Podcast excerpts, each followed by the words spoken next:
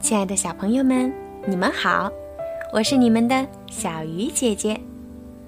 今天呀，小鱼姐姐要给你们讲的故事名字叫做《吃黑夜的大象》。一到天黑，黑蘑菇森林里就传出哭声。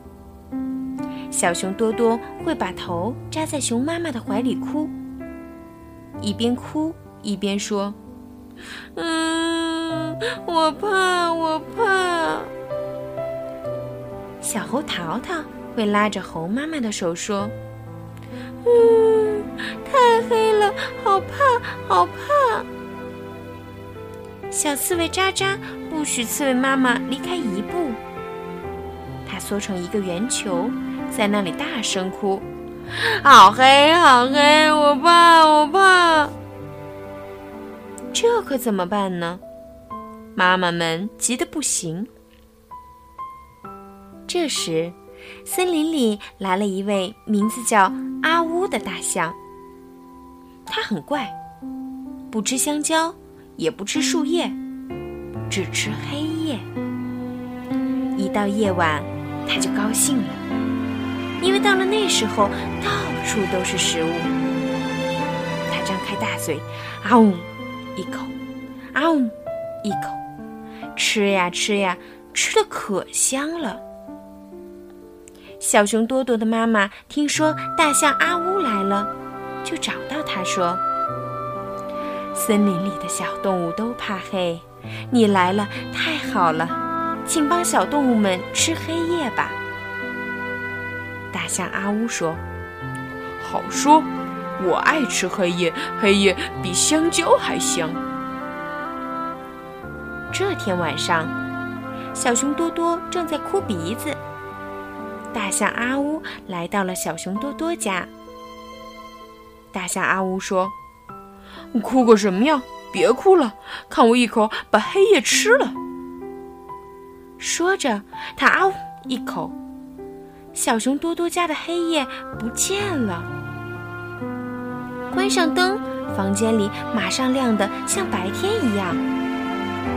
小熊多多不哭了，在地上跳来跳去玩了起来。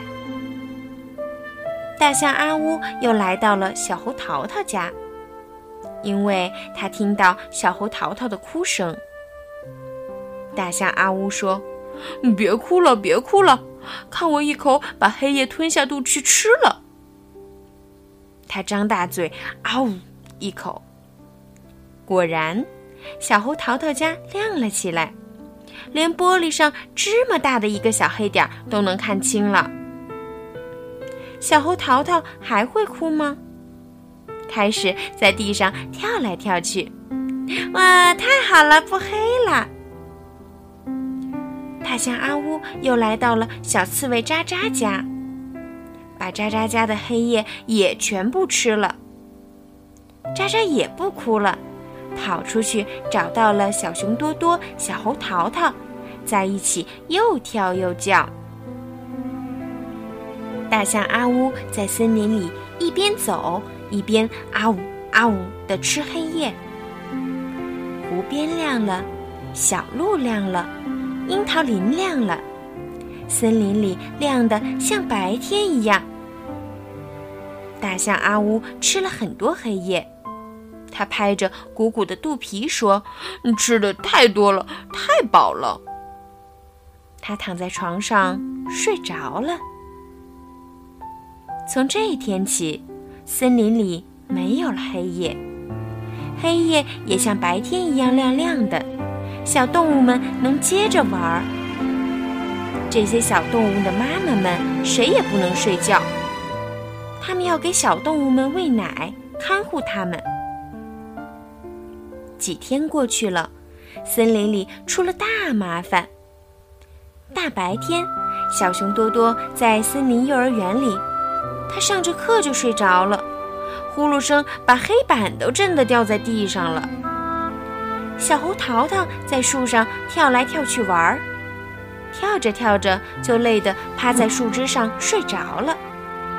扑通一声，他掉进了湖里，咕噜咕噜喝了好多湖水，才哭着喊着爬上岸来。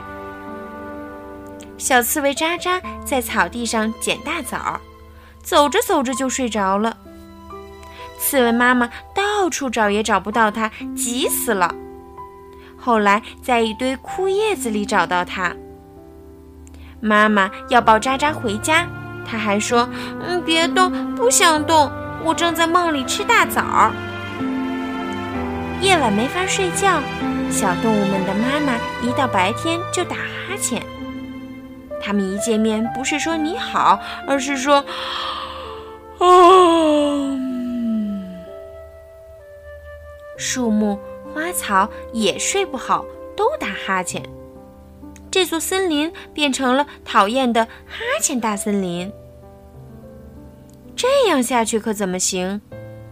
小熊多多的妈妈找到了正在睡觉的大象阿乌，使劲儿的把它推醒，说：“请你把黑夜吐出来吧，不然这座森林就……”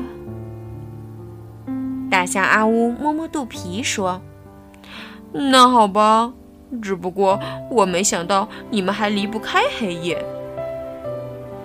这天夜晚，大象阿呜来到了小熊多多家，它啊呜一声，把黑夜吐了出来。小熊多多家的夜晚变黑了，熊妈妈和小熊多多安静的睡着了。小象阿呜又来到了小猴淘淘家。啊呜一声，把黑夜吐了出来。小猴淘淘和猴妈妈也睡着了。好了，小朋友，今天的故事就讲到这儿啦，也到了你们该睡觉的时间，晚安。